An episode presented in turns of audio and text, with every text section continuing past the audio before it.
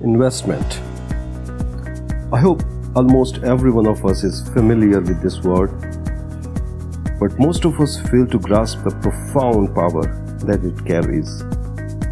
In fact, the nature of investment is giving us the same thing but in a greater quantity, and that is why the more we invest, the more we get.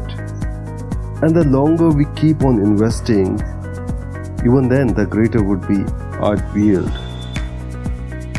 Interestingly, it doesn't applicable only to the money.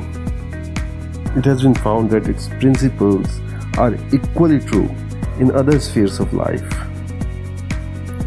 So whatever we invest in, be it our money, emotions, time, or efforts, we are bound to reap the same thing, and of course, in the greater quantity. So, let's have a closer look and explore the countless possibilities that the power of investments offers. Most of us are usually fret about our conditions, the outer conditions like our circumstances, other people's resources, governments, policies, and we blame it for our failure, agony, and even the so called misfortune. But if we look at very closely, we would find that it is a mere outcome of our investment. Whatever we are today, whatever we are experiencing today, we are the result of what we have invested in our past.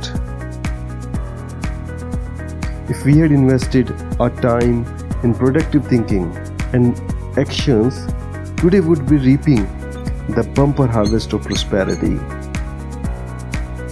If we had invested good thoughts, today we would have more positive, balanced, and happy. And if we had wisely invested our hard earned money, our life would be more prosperous and full of abundance. So stop a while, give yourself some time, and see that whether you are investing, where you are investing your emotions, your time, or even your efforts. Because we cannot undo our past, but we can certainly create our future just by wisely investing. Therefore, ask yourself the questions where I am going to invest my today. It will let you know what our future would be.